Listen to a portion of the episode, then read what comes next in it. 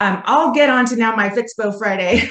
That's more my area of expertise. But um, I've been getting, I get a lot of questions always about what am I doing wrong? I'm not reaching my goals. I'm plateaued. I'm going to the gym. I'm eating healthy. And my answer is always you can't out train a bad diet. And you might, even though you're eating healthy, if you're not mindful of what you're eating, when you're eating, why you're eating, you might think you're healthy uh, or eating healthy and then not really knowing where you are. So, of course, to you know, to get to the destination, you need to first know where you are. So, I always have my clients start with food journaling. Sounds boring. Sounds like, oh my gosh, that could lead to disordered eating. Well, yes. So I guess you could look at extremes that way. But if you don't know where you are, and it's not like you have to do this every day for the rest of your life, but just to get a clear picture, um, a week would be great of writing down what you eat, when you eat, um, so you can then start to make some positive changes, right? So it's just being more aware.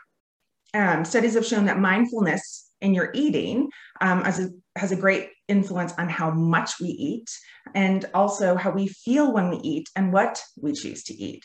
So, some of the benefits of food journaling it can help you remember what you've eaten through the day. You know i i mean how many times do you walk past a bowl of nuts and just grab a handful? And you don't know did you grab 5 20 i mean that's a big difference between 5 and 20 um, if you're also tracking calories you can see where you can improve to track the goal. Again calories 100 calories of broccoli and 100 calories of sugar is not metabolized the same in your body, right? So 100 calories of broccoli, you'll probably get 30 cal- net calories that your body actually absorbs because it takes so much energy to digest it.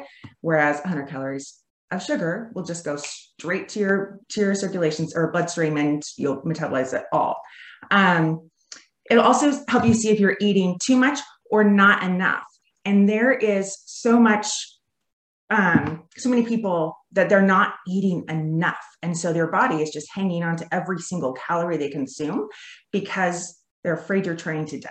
And so they're trying to protect you. Our bodies really just want us to live. It will also let you see what time of day you typically get hungry. So you want to make sure you're logging not only what you eat, how much you eat, but when you eat. Um, and then it can also help you realize if you're eating out of boredom. A lot of times, um, we're not really hungry. We're either bored or thirsty. We're chronically dehydrated in, in this um, in our in the in America. We are chronically dehydrated, and so there are many tools that you can use to track your food. You can just use a good old fashioned notebook. Um, I've got a couple uh, spreadsheets and templates that I'm happy to send if you're interested.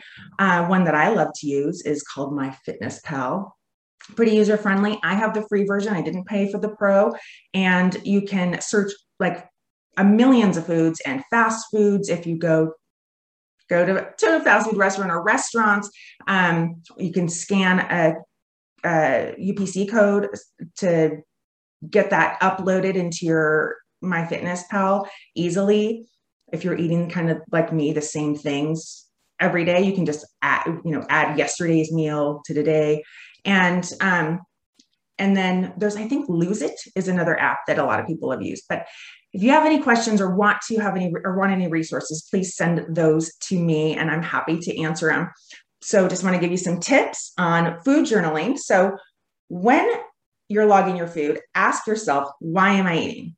Am I eating because it's breakfast and breakfast time and I should eat? Am I eating because I'm actually hungry? Am I eating because I'm bored? Um, make a note of the time of day and how you're feeling. Are you feeling stressed, lethargic? Are you feeling uh, upbeat, peppy, full of energy, you know, et cetera?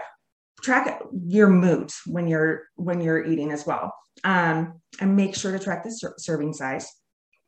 I I mean, you can weigh your food. I like to weigh my food because I'm just a little OCD that way.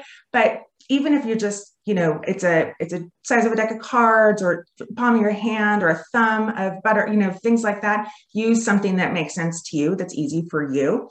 Don't forget to track your beverages. That includes water, how much water, wine, coffee drinks, um, sodas, juices, whatever. Track your your beverages as well because they can quickly sneak up on us.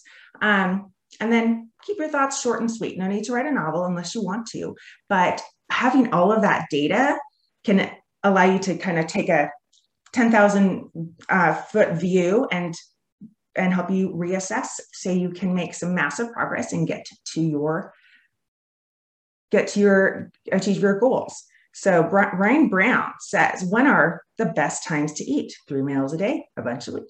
It depends on you. It really depends. Um, are you hungry and first thing in the morning? If you're not, if you're an intermittent faster, which is not even intentionally, but unintentionally, you don't eat till lunch, that's fine. That's actually amazing because your body just has that much more time to take a break from digesting. And so it has the, the ability to um, go into autophagy, which is your cells killing out, they're eating the, the, the diseased and damaged cells.